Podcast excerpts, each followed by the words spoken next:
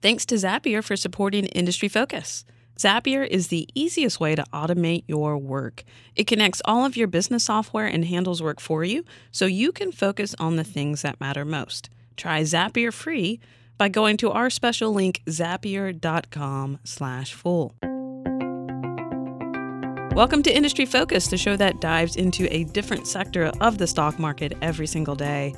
It's Tuesday, October the 15th, and we're talking consumer goods. I'm your host, Shannon Jones, and I'm joined by Foolish contributor Dan Klein via Skype. How's it going, Dan? Not so bad. In honor of the show today, given that we're not doing video, I am in full uniform of the company we're about to be talking about. Oh, I am not. Missed opportunities. Sadly, I am not. That would be a missed opportunity to ridicule me, most likely. To ridicule, yes, for sure. But I'm excited for today's show because this is a very fun show, I think, for both of the stories we're going to be diving into. And really, I just want to dive into the first. I don't really know how to adequately cue this up other than just to go right in. But Charlotte-based Chanticleer Holdings, and that's ticker symbol BURG, operating right out of my hometown. They do own and operate franchises, specifically your fast casual for full-service restaurants, primarily burgers. But they made some very spicy headlines this week, and not for their food. Let me just read a few of these headlines here. The first, Hooters operator trades tank tops for test tubes. Thank you, Bloomberg, for that. Hooters operator is getting into the drug business. And my personal favorite, on the menu at Hooters, chicken, cleavage, and cancer drugs. Dan, help us unpack what in the world is going on here. Okay, so these headlines are having fun, but they're sort of getting it wrong. So Chanticleer Holdings, the company that owns Hooters, a restaurant famous for its somewhat scantily clad, but still sort of PG waitresses, sells wings, sells burgers, kind of a sports bar. They are being purchased by a tiny, and I mean $8.3 million in sales, medical company that's developing cancer drugs.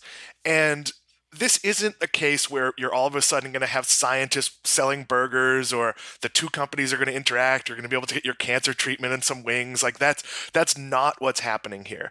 This is what's called a reverse merger. It is a backdoor strategy for a private company to buy a public company and then become a public company. So you know a lot more about medical companies than I do, but generally they're in the investment stage. They're creating their drugs. If they manage to get something approved and have something that's successful, they could scale very, very quickly. This gives them a way to raise capital, but it also is a way to go public without facing the traditional scrutiny. And in their case, they don't really have anything to scrutinize. They're, a relative handful of people, and they will be spinning the restaurants back out. So it won't be a bunch of scientists running a restaurant company.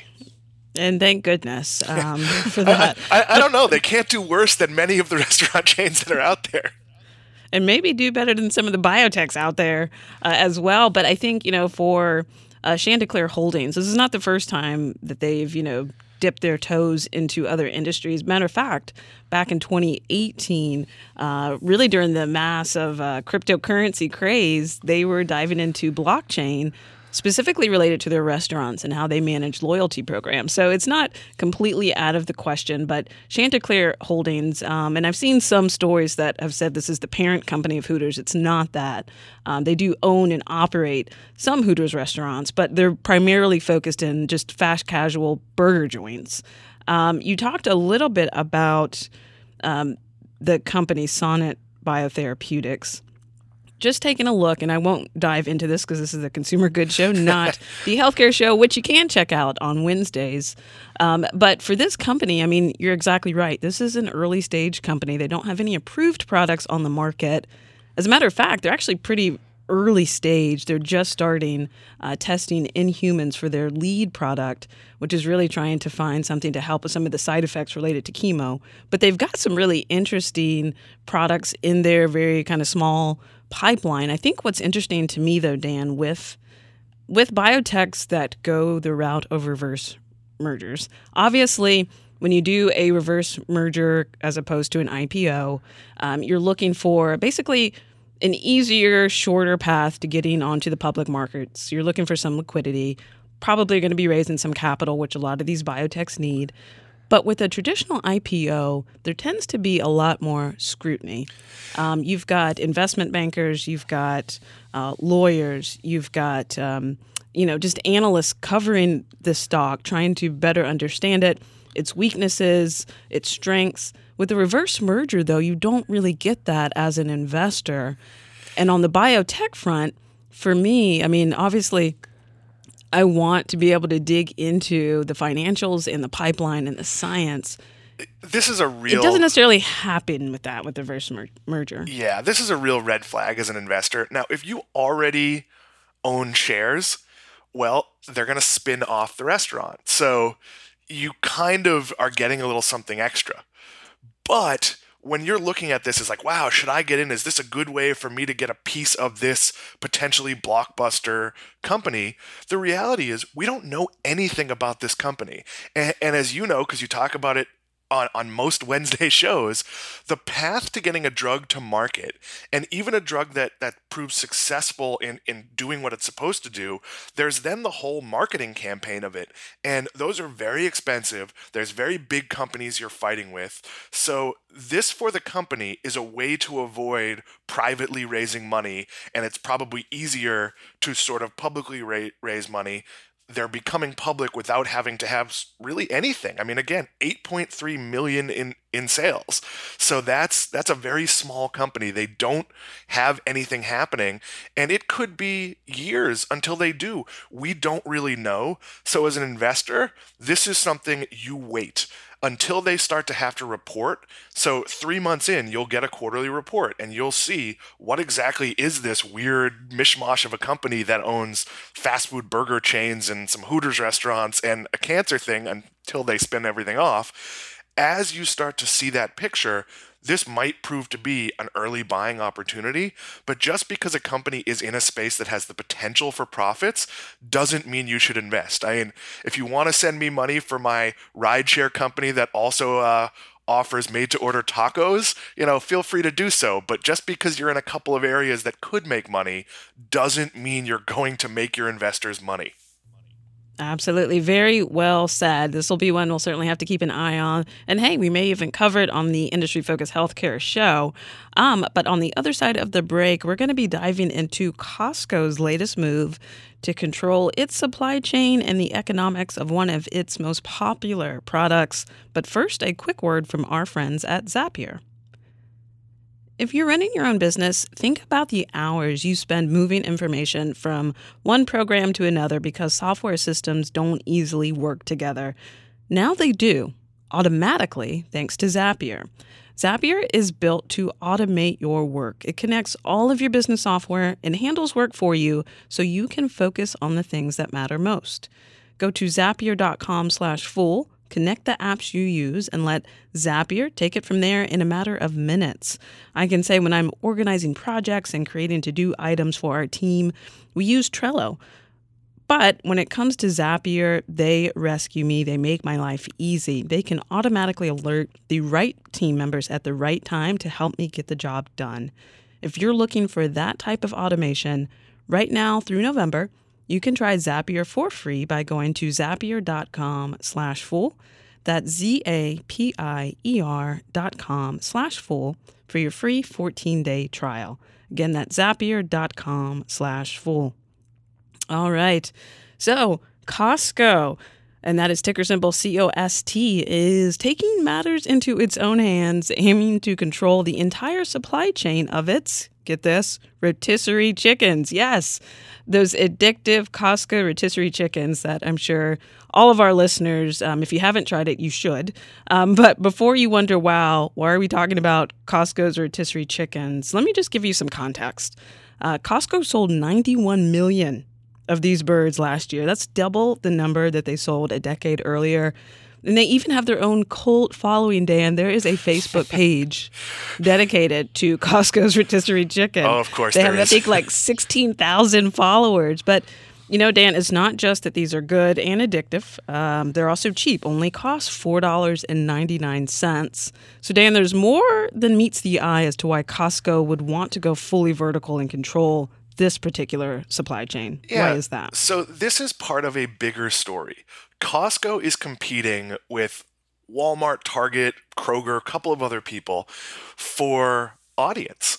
And one of the things they think is a differentiator is being able to sell their rotisserie chicken at $4.99. Other places are $5.99. I know at my Whole Foods, they're like $8.99 or something like that. So this is an area where they've identified that they're willing to lose money. In 2015, they estimated that they lost $30 or $40 million on gross margins, keeping the price at $4.99. So in order to do that long term, even if they are losing money, they need to take as many people out of the process as possible and essentially eliminate the middleman. And to do that, they've opened a $450 million poultry farm in Nebraska. And it sounds silly, and frankly, I feel like they could go to $5.99. It wouldn't be that big a deal, but they don't agree. This is going to be something you see more and more retailers do. If there is a product that is important to them, that they need to sell at a certain price point, they are going to more directly manage that process down to perhaps going into business themselves, which is what's happening here. Exactly. And I mean, even in terms of the placement of where this rotisserie chicken is in the stores is strategic. I mean, they put it at the back of the store so that you purposely have to walk past everything else in the hopes that this chicken is not the only thing that you walk out of the store with. But that's not all. I mean, they're even investing in high efficiency ovens and even containers made with less plastic, just to show you just how important this rotisserie chicken is to them. But I think when you look across the board, I think this is probably the first big move of a retailer like this getting into meat production. We have seen Walmart, Kroger, Albertsons attempt to supply their own milk and opening their own milk processing plants. Milk is another one of those kind of low margin commodities that we really do see become very susceptible to price swings. But I mean, for milk, we have seen it on the decline. Not so much for chicken, though. It sounds like Americans are actually eating more chicken, Dan. So chicken is growing in popularity, and part of the reason chicken was an area Costco had to go into is the five biggest chicken producers, Tyson's, Pilgrim's Pride, Sanderson Farms, Perdue, and I don't know if it's Koch or Koch Foods. They control 60% of the entire supply of chickens, and that gives them a fair amount of leverage. So in a normal case, a Costco, a Walmart, a Target can go to a vendor and say, if you would like to keep the shelf space you have, you need to figure out how to keep the cost the same year to year or lower it by 2 cents per unit or whatever the number is. They're often very aggressive goals aimed at keeping margins, which are somewhat thin, at least existing, and generally keeping costs down for consumers. In this case, Costco maybe can't go to the chicken providers because they have other places to sell them that might pay more. So this is a case where they have to produce their own. They want to meet their standards. They want a uniform rotisserie chicken. They don't want them too big, too small. But I also think this is going to be something you see more and more often. Milk is a great example, but we're about to experience a global pork shortage, something we've talked about on this show before, because there's a Chinese pork flu that's constraining supply. And if you're a company that sells, baby back ribs, you might need to open a farm. And this is a test case where Costco could do more and more. And their goal isn't so much to get you to buy more, because they make 75% of their money from memberships, not from purchases. The goal is for you to be so enticed by those chickens that you couldn't possibly think about giving up your Costco membership, because then you wouldn't have access to a cheap dinner and a pretty tasty chicken. I think one thing to watch with Costco, though, is that, they've always been a company known for being very socially conscious. And I think that's been something that has drawn a lot of investors, even here at The Fool, to this company.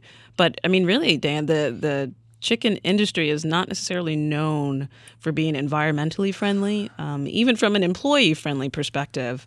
It'll be really interesting to see what kind of practices they put in place just to try to keep that reputation as an industry leader when it comes to just social consciousness. So as a company, opening up a farm puts you out to certain risks. You know, are you raising them humanely? Or how are they being fed? How are they being treated? There's definitely some exposure here for Costco.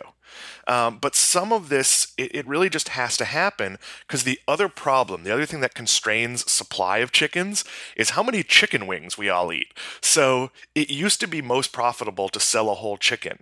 Now it is generally more profitable to cut that chicken into pieces. So this is, you know, probably something Costco was forced to do.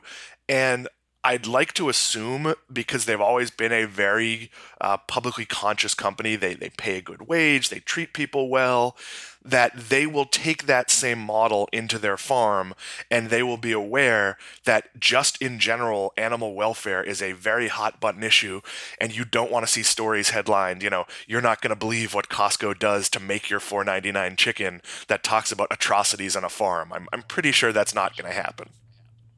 Yeah, I can agree with you there. I think Costco will protect its image and its brand very much so. But I mean, there's just a lot to watch with this story. Again, it's not just about the chickens. Costco is known for protecting its margins, and it likes to keep them thin on purpose. And it also gives it a lot of leverage with its suppliers as well. But a lot to watch here. Dan, I have to know, have you tried Costco rotisserie chicken before? So I have. And I can honestly say it's fine. You know, like it's a meal if you're in Costco and don't feel like cooking. I would prefer Whole Foods in general. I also think that maybe if I'm in a Costco, there's so many tempting things I want to cook. I mean, where else can you go and get like fresh crab legs inexpensively or you know, a whole bunch of shrimp that you can run home and cook? So I'm a dedicated Costco fan, but I would rate their rotisserie chicken as like maybe third or fourth of all the places I could go get a rotisserie chicken. And that said, it's absolutely one I would eat. And for me personally, the difference of $4.99 to $7.99 or even $9.99, when that's going to be the basis of dinner for my three-person family, it's really, fortunately, I'm in a position where those dollar figures don't matter that much to me. Yes, and I'm going to go ahead and say it. I'm going to say Walmart has the better rotisserie chicken. Don't at me on Twitter. I've tried it. I've tried Whole Foods. I don't know what Walmart does to those chickens. I probably don't want to know, but I can tell you they're pretty darn good. But for Dan and I, that'll do it for this week's industry-focused consumer goods show. We want to thank you so much for tuning in. As always, people on the program may own companies discussed on the show, and The Motley Fool may have formal recommendations for or against. So don't buy or sell anything based solely on what you hear. Thanks to Austin Morgan for his work behind the glass. For Dan Klein, I'm Shannon Jones. Thanks for listening, and Fool On.